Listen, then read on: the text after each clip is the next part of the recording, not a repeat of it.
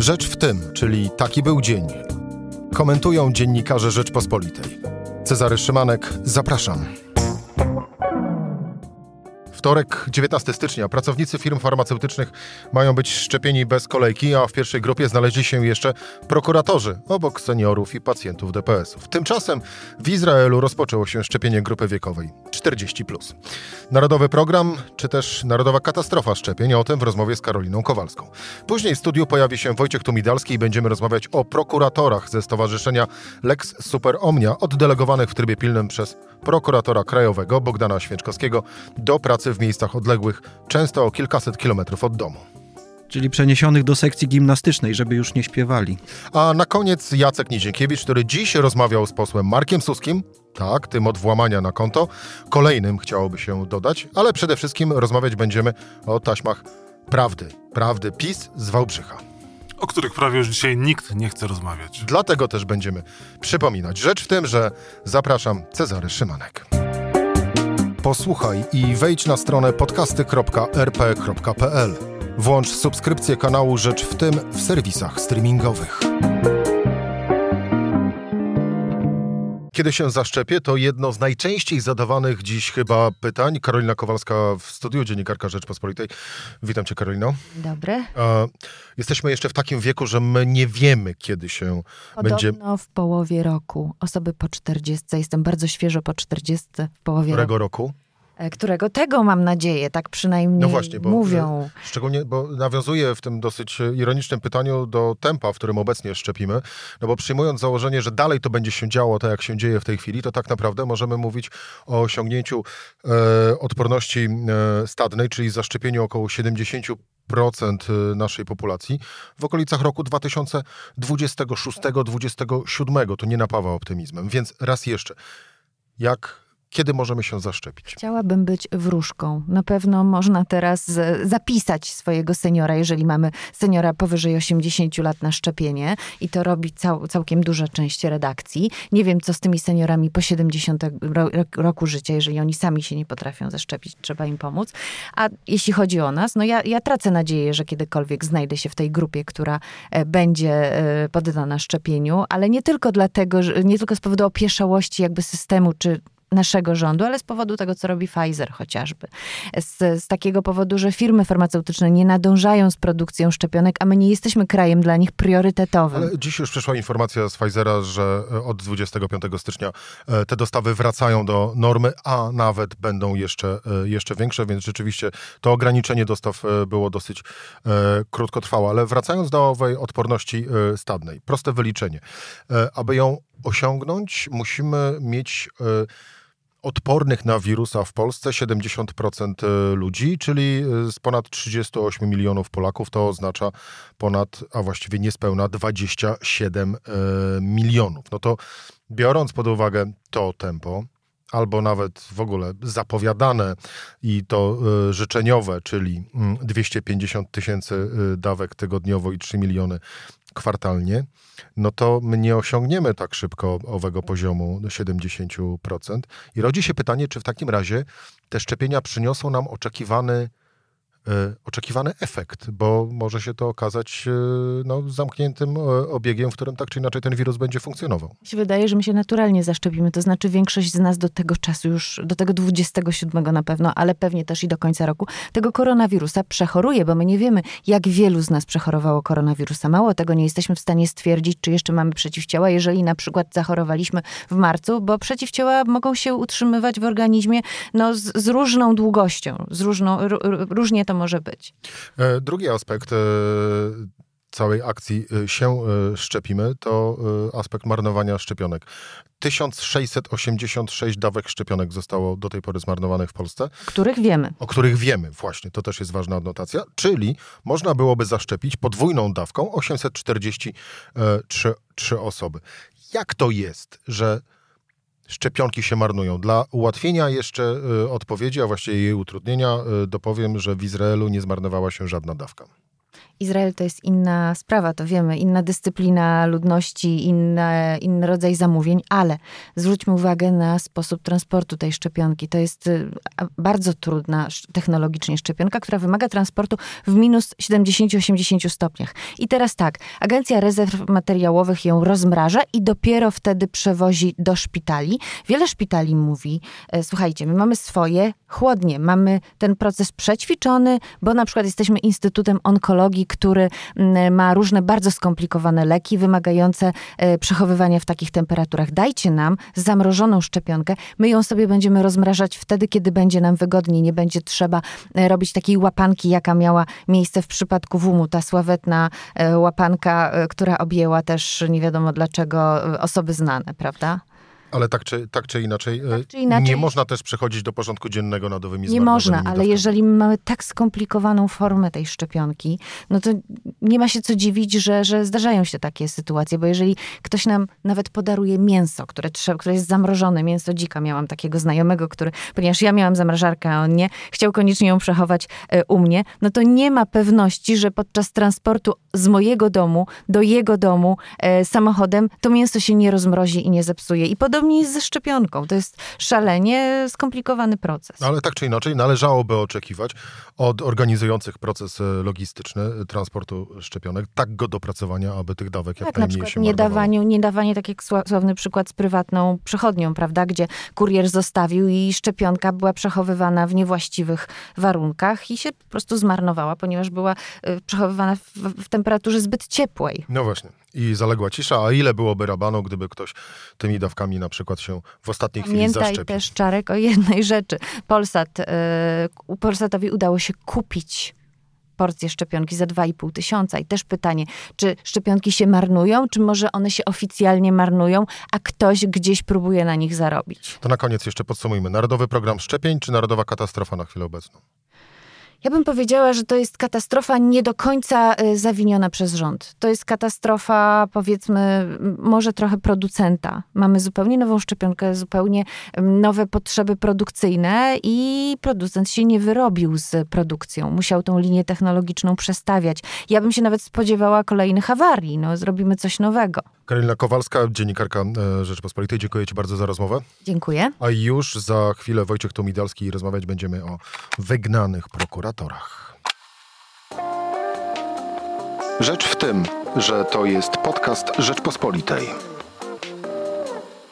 Jutro, czyli w środę, około 20 prokuratorów musi rozpocząć pracę w miejscach odległych o kilkaset kilometrów od domu. Dowiedzieli się o tym wczoraj. Jeśli to nie jest szykana, to już sami nie wiemy, co ową szykaną jest? Pytają retorycznie prokuratorzy. Wojciech Tomidalski, e, dziennikarz działu prawa Rzeczpospolita w studiu. Witam cię Wojtku. Dzień dobry, cześć. Eee, większość z tych prokuratorów należy do władz Stowarzyszenia Lex e, Super Omnia. Eee, to jest uderzenie w Stowarzyszenie Lex Super Omnia, czy to jest uderzenie po prostu w prokuratorów, którzy e, Jedyne, co wedle, jak rozumiem, władzy mają na sumieniu, to to, że krytykują to, co się dzieje w prokuraturze. Najpierw powiedzmy, co to za stowarzyszenie. No Rzeczywiście ono powstało, ono powstało po tym, jak w prokuraturze doszło do wielkich zmian, gdy znowu e, prokurator generalny został ministrem sprawiedliwości i gdy e, zniknęła stara struktura prokuratury generalnej z Andrzejem Seremetem na czele, wtedy osoby wysoko postawione w tej strukturze jakby uznały, że też muszą mieć jakiś sposób e, zabrania głosu i obrony wartości, którym prokuratura powinna być wierna. Wtedy powstała, powstało to stowarzyszenie na czele z prokuratorem Krzysztofem Parchimowiczem, człowiekiem bardzo zasłużonym dla stworzenia struktury zwalczania przestępczości zorganizowanej na szczytach prokuratury. On, podobnie jak wielu innych jemu podobnych, zostało następnie oddelegowanych do prokuratur rejonowych. Ludzie z naprawdę dużym doświadczeniem, którzy wiele mogli E, zdziałać na szczycie. Oczywiście pod takim pretekstem, że przecież ich doświadczenie na pewno się przyda tam, gdzie e, jest najwięcej pracy. Może sobie przypomną, jak to jest siedzieć za biurkiem i prowadzić śledztwa, coś co rzeczywiście dobrze już wcześniej e, wiedzieli, no ale nikt nie miał wątpliwości, że to był sposób na pozbycie się ich z kierownictwa, odsunięcie od najważniejszych decyzji. Już trochę mieliśmy do czynienia z takimi akcjami przeciwko osobom, z kierownictwa prokurat- Stowarzyszenia Lex Superomnia, jeden z prokuratorów, prokurator Krasoń, e, jeszcze bodaj w dzie- w 2019 roku, e, nagle podobnie jak teraz, z dnia na dzień musiał z Krakowa przeprowadzać się do Wrocławia. Nikt nie myślał o tym, że ma mm, y, y, już e, sędziwych w wieku rodziców, którymi musi się opiekować, że ma mnóstwo najróżniejszych e, zobowiązań na głowie i po prostu, no to skoro tak, to teraz przeprowadź się te 300 parę kilometrów, zorganizuj sobie tam wszystko, pracę, zajęcie, kto pomyśli o twojej rodzinie, o dzieciach, które się uczą w jakiejś szkole.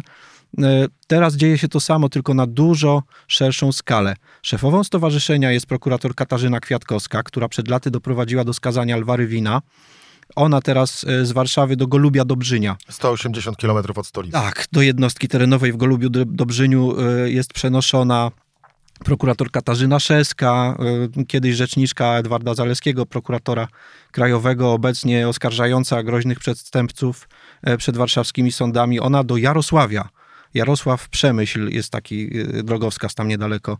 E, Ona do prokuratury w Jarosławiu ma, ma trafić. Wiesz, to tak wygląda e, nie za dobrze również dlatego, bo to jest e, uzasadniane mm, nagłą potrzebą wynikłą z tego, że jest epidemia. Ja zacytuję e, zdanie z komunikatu prokuratury krajowej. E, Kierownictwo prokuratury krajowej zdecydowało o tym, uwaga, cytat, by wzmocnić jednostki prokuratury, które w największym stopniu zostały dotknięte problemami kadrowymi wynikającymi z trwającej pandemii COVID-19. Koniec e, cytatu. No właśnie, czy to nie brzmi jak wotum nieufności dla szefów prokuratur okręgowych i apelacyjnych w terenie, którzy nie potrafią sobie poradzić z zapewnieniem ciągłości e, pracy śledczej? No chyba tak. Co gorsza, no to, jest, to jest taka mobilizacja w tym trybie po prostu jakby epidemia zaczęła się wczoraj, czy najpóźniej tydzień temu, nie? No właśnie, bo wyjaśnijmy, e, prokuratorzy, e, a właściwie przypomnijmy, prokuratorzy dostali owe decyzje w poniedziałek popołudniem. E, Dziś jest wtorek, e, pracę mają rozpocząć już e, w środę, w środę rano. Nazwiesz to szykaną, czy nie? No tak, tak, to nawet na wojnę się tak nie mobilizuje. Jeśli jest na, e, autentyczna potrzeba obrony ojczyzny, to w, wybaczcie, no, prokuratura oczywiście jest strukturą hierarchiczną, tam jest podległość służbowa, prawie jak w wojsku czy policji, ale no, nie znajduje takiej potrzeby, która by wskazywała, że już natychmiast trzeba to w ten sposób zrobić. Punkt drugi. Czy tego typu przeniesienie jest y, w zgodzie z prawem, z dobrymi obyczajami? Co zostało w tym momencie złamane? No jest w zgodzie z prawem, bo prokurator krajowy może y, rzeczywiście nawet bez zgody y, tego swojego podwładnego delegować go gdzieś na okres, y, wydaje mi się, właśnie do pół roku. Także trudno powiedzieć, że to jest nielegalne, natomiast doskonale wiemy, że tak się po prostu nie robi, że nie ma żadnego szczególnego uzasadnienia, aby, a, aby prokuratura w Jarosławiu musiała, mu- musiała nagle w ten sposób być uzupełniana kadrowo, no, z całym szacunkiem. Ma to być efekt mrożący na pozostałych prokuratorów? Tak, ma to być efekt mrożący na pozostałych prokuratorów. Y, Ja zawsze mówię, że ten film Rejs y, Marka Piwowskiego to nie jest wcale komedia. Kiedy tam jest ten fragment o tym, że teraz kolegę śpiewaka, który śpiewa smutne piosenki, przeniesiemy do sekcji gimnastycznej, to to w ogóle nie ma się z czego śmiać, bo tam chodzi przecież o to, że on nie dość, że jak głosi uzasadnienie, e, spotka nowych kolegów, może będzie od tego weselszy, to jeszcze, co ważniejsze, on nie będzie śpiewał. W studiu jest e, jeszcze Jacek Nizienkiewicz, to zapowiedź też naszej kolejnej rozmowy. E, Jacek, jak świat polityczny, scena polityczna reaguje na decyzję prokuratora krajowego? To nie jest nic nowego, to jest ciąg dalszy tak zwanej reformy przeprowadzanej przez e, Zbigniewa Ziobro. Zbigniew Ziobro i politycy Solidarnej Polski mówili, że e, te zmiany są spowodowane tym, żeby odpolitycznić wymiar sprawiedliwości, odpartyjnić wymiar sprawiedliwości, a to przecież mamy do czynienia z jawną próbą upolitycznienia e, wymiaru sprawiedliwości i to zsyłanie tych prokuratorów, którzy nie są karni, no to to jest taka jawna, bezwzględna szykana.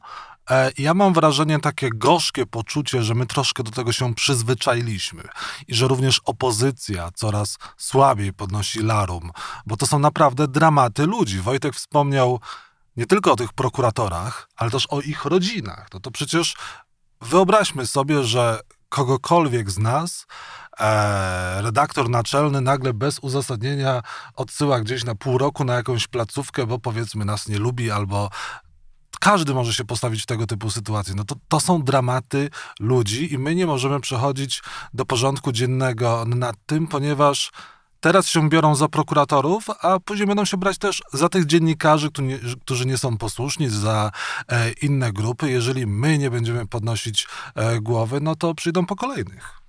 Jeszcze jedna rzecz mi się istotna dosyć w tej sprawie przypomniała, która jakby rzutuje na ocenę, czy te, czy te działania są proporcjonalne.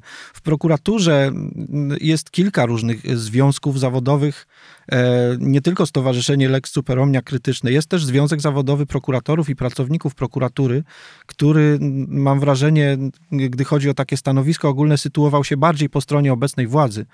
I wyobraźcie sobie, że szef tego związku zawodowego, prokurator Jacek Skała, postać też no, szeroko znana w tym środowisku, on, nawet on, powiedział, że choć z prokuratorami z Lex Superomnia często się różnili w poglądach, to jako szef związku zawodowego on uznaje, że nie ma uzasadnienia dla tej decyzji, że ona właśnie jako bardzo dotkliwa w pierwszej kolejności dla rodzin tych prokuratura, prokuratorów nie powinna była e, zapaść. Jednym zdaniem jeszcze Jacek Nizinkiewicz. Przypomnę tylko wywiad Jarosława Kaczyńskiego dla Rzeczpospolitej, gdzie on mówił, że ten, te zmiany w wymiarze sprawiedliwości muszą być kontynuowane, więc e, tutaj Zbigniew Ziobro za pełnym przyzwoleniem Jarosława Kaczyńskiego i całej Zjednoczonej Prawicy będą szli na twardo. Triumf woli politycznej nad prawem to nie jest nic dobrego. Miejmy jednak e, nadzieję, że owa decyzja prokuratury krajowej. Wbrew pozorom, ale e, jeszcze bardziej scementuje e, środowisko wymiaru sprawiedliwości do stania przy Konstytucji i na straży Konstytucji i na straży prawa. Wojciech Tomidalski, dziennikarz działu Prawo Rzeczpospolitej, a już za chwilę słyszany przed chwilą Jacek Nizienkiewicz.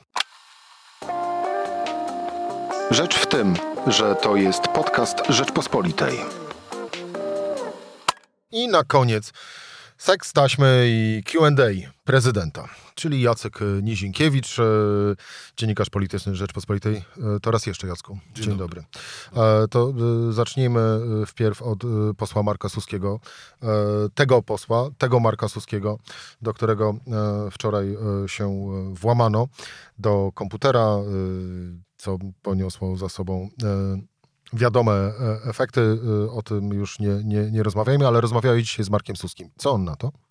Marek Suski uważa i prawdopodobnie ma rację, że jest ofiarą hakerów. Tylko e, sprawa ma kilka poziomów. Poziom pierwszy.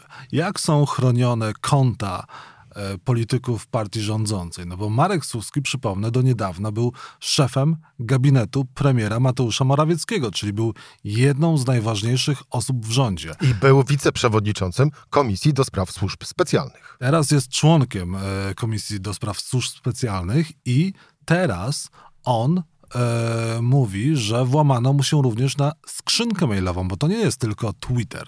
To jest również skrzynka mailowa, co ciekawe, a też e, wiele osób nie zwraca na to uwagę, że on e, pracował e, i wysyłał e, ważne informacje z prywatnej skrzynki mailowej tłumaczy się w ten sposób, że no, on tam e, z tej skrzynki prywatnej nie wysyła e, prywatnych rzeczy, tylko właśnie informacje służbowe i tu mu się e, włamano. E, tłumaczy też e, to tym, że jeżeli chodzi o media społecznościowe, to są słabe zabezpieczenia e, właścicieli Twittera czy Facebooka. to jest kolejny członek ugrupowania rządzącego, między innymi po e, jednej minister i po jednej wiceminister, minister rozwoju, minister pracy, który, którym włamano się na konta. I nic. No właśnie. My o tym pisaliśmy, donosiliśmy, ile tego typu włamań miało miejsce. tak naprawdę do jednego mm, włamania takiego samowłamania przyznał się tylko Paweł Kukis, który wprost powiedział, że to był piąteczek u niego i tak naprawdę żadnego włamania nie było, po prostu e, za bardzo się uzewnętrznił w piątkowy wieczór. E, ci parlamentarzyści ugrupowania rządzącego idą w przeciwną stronę. Mówią, że doszło do włamań, ale jak my sprawdzamy, co się dalej dzieje w tej sprawie, to owszem, są zgłoszenia do prokuratury na policję i nic. I sprawa jakby rozchodzi się. Też nie widać specjalnego jakiegoś wzmożenia, poruszenia u samych e, polityków partii rządzącej, bo sam Marek e, Suski, owszem, on mówi, że on i ta e, pani, której zdjęcia były upublicznione, są ofiarami tego smutnego wydarzenia i ja też się tutaj z nim zgodzę, no ale nic więcej nie ma, nie ma żadnego komunikatu ze strony służb specjalnych po prostu. Czyli my możemy oczekiwać, że za kilka tygodni, może miesięcy, może porozmawiamy o tym, że ktoś włamał się do mediów społecznościowych e, na konta prezydenta, premiera i będzie też próbował skompromitować te osoby, no bo, no bo co, no bo przecież można. Dla mnie tak naprawdę najbardziej bulwersujące w tej całej sprawie jest to, że e, poseł Marek Suski wykorzystywał prywatną skrzynkę pocztową e, do e, swojej pracy i do wysyłania służbowych, często jak rozumiem, tajnych i poufnych materiałów, a wystarczy przypomnieć sobie podobne historie za oceanu, gdy urzędnicy administracji prezydenta również wykorzystywali prywatne skrzynki mailowe do, do pracy. Co się wtedy działo? No ale niestety tu jest Polska. Polska, w którym jest również takie miasto jak Wałbrzych. A dlaczego mówimy o Wałbrzychu? Ano mówimy, bo już jest drugie nagranie e, polityków PiS e, z Wałbrzychu, z Wałbrzycha. W pierwszym, e, to cytat, tacy sami ludzie jesteśmy jak ci w PO czy SLD, niczym się nie różnimy i każdy jest pazerny, każdy by coś chciał, tylko różnimy się szefami. To usłyszeliśmy w pierwszym nagraniu opublikowanym e, w ubiegłym tygodniu przez regionalną telewizję DAMI, a tymczasem w tym tygodniu Gazeta Wyborcza we Wrocławiu ujawniła z kolei e, rozmowę dotyczącą przyznawania dotacji ze środków państwowej Wałbrzyskiej Specjalnej Strefy Ekonomicznej. No i tam pada takie na przykład stwierdzenie. Temu damy, bo to nasz gościu jest. Mówi o jednym z lokalnych e, wójtów, e, pełnomocnik e, Prawa i Sprawiedliwości w regionie Kamil Zieliński, mianowany przez ministra Michała Dworczyka. Taśmy prawdy PiS, a tu cisza. Myślę, że my już się przyzwyczailiśmy. Ja nad tym też boleję do tego, że wychodzą kolejne afery i tak naprawdę po Prawie i Sprawiedliwości to wszystko spływa jak po kaczkach, za przeproszeniem, e, bo to są kolejne tego typu taśmy, kolejne informacje, które myślę, że sprzątnęłyby rząd SLD, y, AWS-u czy Platformy Obywatelskiej PSL z powierzchni ziemi politycznie. Tutaj kompletnie nic się nie dzieje. E, sprawa jest bardzo zagadywana innymi wydarzeniami. Owszem, i to trzeba podkreślić, natychmiast zostały rozwiązane struktury e, Prawa i Sprawiedliwości w Wałbrzychu. Natychmiast te wszystkie osoby straciły stanowiska partyjne, są poza ugrupowaniem e, no ale nie wiemy, jak wysoko sięgała ta ośmiornica, bo to troszkę tak wygląda, jakby odkrycie e, wierzchołka góry lodowej a, i widzimy, że to przyznawanie pomocy czy też szczepienia to nie jest do końca tak transparentna sprawa, jak chcieliby rządzący. Ja tutaj jestem w stanie się założyć, że tego typu przypadków, nagrań, my poznamy za jakiś czas więcej. Zobaczymy, że są szczepieni e, przedstawiciele rządu e, albo też ich bliscy poza kolejnością. Dzisiaj rozmawiałem z Markiem Suskim i zapytałem go wprost, czy e, Jarosław Kaczyński był szczepiony. E, powiedział, że nic mu na ten temat nie wiadomo i myśli, że nie. Ale też e, sytuacja jest bardzo dziwna, ponieważ e, służby są szczepione, e, przedstawiciele służb, prokuratorzy, czyli też te osoby, które mają najbliższy kontakt z Jarosławem Kaczyńskim, który nadzoruje te, te, te służby, ze Zbigniewem Ziobro czy Mariuszem Kamińskim. I tam naprawdę co do niektórych służb nie ma żadnego uzasadnienia. O tym w Rzeczpospolitej będzie więcej jutro, w jutrzejszym wydaniu. E, I to są sytuacje takie, które e, pokazują brak transparentności e, w, w właśnie i, i, i, szczepieniu, jak również w przyznawaniu pomocy. Jeżeli chodzi też o samego Michała Dworczyka, on powiedział, że to jest jego osobista porażka. Ja się z tym, z tym zgadzam. Pytanie tylko, czy on wiedział doskonale, czy on wiedział, kogo mianuje, czy tego typu przypadków może być więcej i czy on. Y, może miał, może nie miał coś z tym wspólnego, bo jak wygląda właśnie ten nadzór? No właśnie, Dzisiaj bo... widziałem te, tę debatę, o której pewnie zaraz no To za, za chwilę, ale... Koń... minister Dworczyk tak, za przeproszeniem, troszkę siedział jak taki zbity pies. E, kończąc wątek Wałbrzycha, no bo tak naprawdę w normalnym świecie oczekiwałoby się, że minister e, Michał Dworczyk, e, który nadzoruje właśnie Wałbrzych, no to de facto powinien podać się do dymisji w związku z tymi taśmami. Tak było kiedyś, prawda? Pamiętamy aferę Rywina, kiedy e, właściwie po tej aferze rząd SLD upadł e, i lewica do dzisiaj się nie podniosła. Czy jakkolwiek byśmy nazywali SLD, to SLD do dzisiaj się nie podniosło. Ja tak myślę, że gdyby e, Lew Rywin należał do, do środowiska, przynależał do środowiska Prawa i Sprawiedliwości, no to dzisiaj byłby gwiazdą e, w TVP, a cała afera zostałaby w 24 godziny zamieciona pod dywan bez żadnych konsekwencji, nic by się nie stało.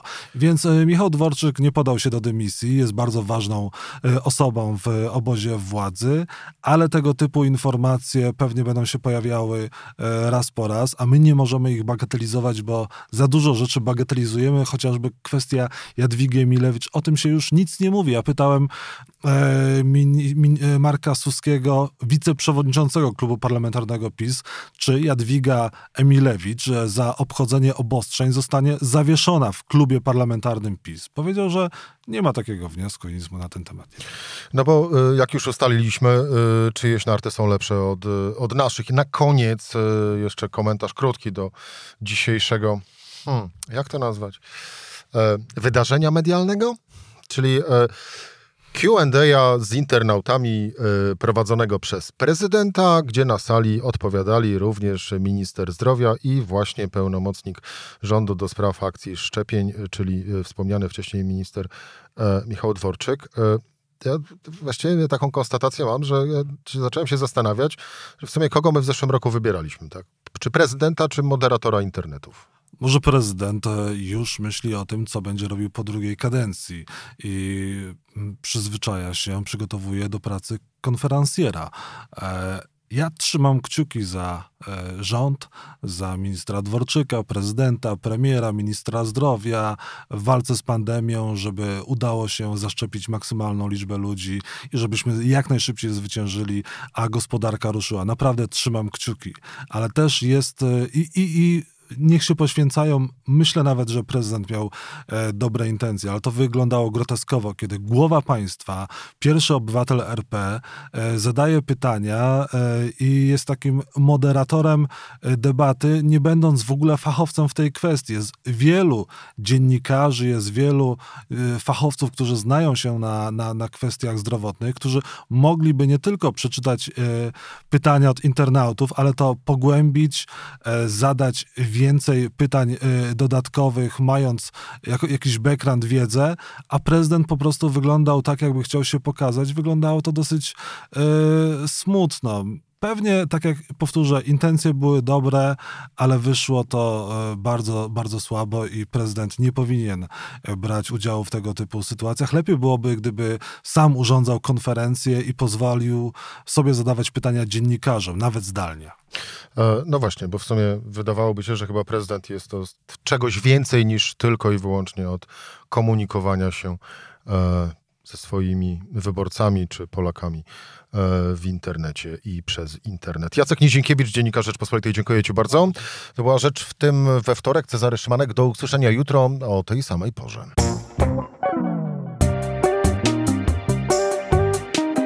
Rzecz w tym to codzienny program Rzeczpospolitej. Od poniedziałku do czwartku o godzinie 17. Wejdź na stronę podcasty.rp.pl, włącz subskrypcję kanału Rzecz w tym w serwisach streamingowych. Cezary Szymanek, zapraszam.